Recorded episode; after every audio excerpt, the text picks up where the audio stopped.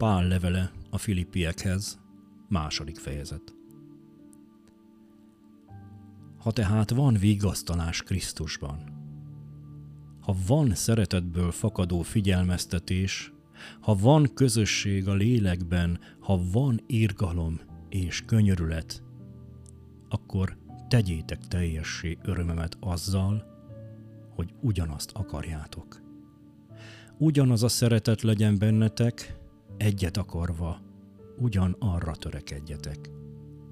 Semmit ne tegyetek önzésből, se hiú dicsőségvágyból, hanem alázattal, különbnek tartsátok egymást magatoknál, és senki se a maga hasznát nézze, hanem mindenki a másokét is. Az az indulat legyen bennetek, amely Krisztus Jézusban is megvolt, aki Isten formájában lévén nem tekintette zsákmánynak, hogy egyenlő Istennel, hanem megüresítette önmagát, szolgai formát vett fel, emberekhez hasonlóvá lett, és emberként élt. Megalázta magát, és engedelmes volt mind halálig, mégpedig a kereszt halálig.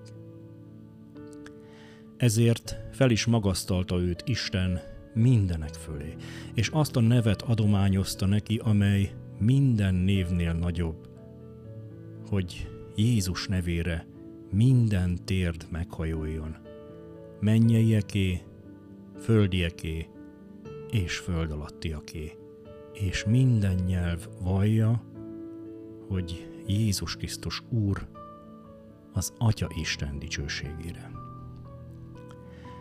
Ezért tehát, szeretteim, ahogyan mindenkor engedelmeskedtetek, nem csupán jelenlétemben, hanem sokkal inkább most, távollétemben is, félelemmel és rettegéssel munkáljátok üdvösségeteket, mert Isten az, aki munkálja bennetek, mind a szándékot, mind a cselekvést az ő tetszésének megfelelően. Zúgolódás és vonakodás nélkül tegyetek mindent, hogy fedhetetlenek és romlatlanok legyetek, Isten hibátlan gyermekei az elfordult és elfajult nemzedékben, akik között ragyogtok, mint a csillagok a világban, ha az élet igéjére figyeltek. Ezzel dicsekszem majd Krisztus napján, hogy nem futottam hiába, és nem fáradtam hiába. Sőt, ha ital áldozatul kiöntetem is a hitetekért bemutatott áldozatban és szolgálatban, örülök, és együtt örülök mindnyájatokkal, de ugyanígy örüljetek ti is, és örüljetek velem együtt. Remélem az Úr Jézusban, hogy Timóteust hamarosan elküldhetem hozzátok, hogy én is megnyugodjam, miután megtudtam, mi van veletek. Mert nincs mellettem hozzá hasonló lelkületű, aki olyan őszintén törődne ügyeitekkel, mert mindenki a maga dolgával törődik, nem pedig Krisztus Jézuséval. De ti is tudjátok, hogy kipróbált ember ő, és mint apjával a gyermek úgy szolgált velem az evangéliumért.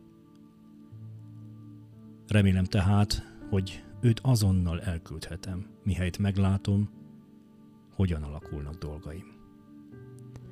De bízom az Úrban, hogy magam is hamarosan elmegyek. Szükségesnek tartottam azonban, hogy visszaküldjem hozzátok Epafroditos testvéremet, munkatársamat és bajtársamat, akit ti küldtetek, hogy szükségemben szolgálatomra legyen.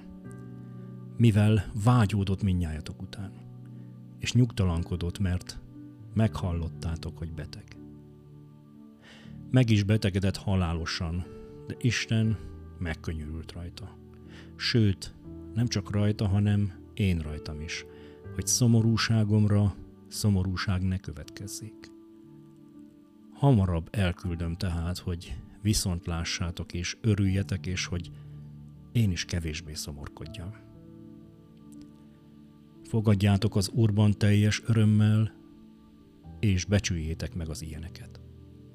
Mert Krisztus ügyéért került közel a halálhoz, amikor életét kockáztatta azért, hogy helyettetek szolgáljon nálam.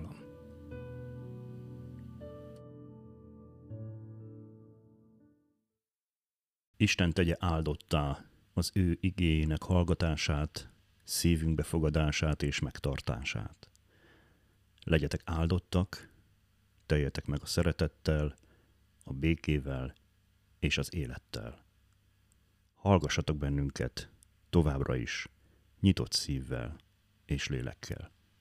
Isten áldjon benneteket!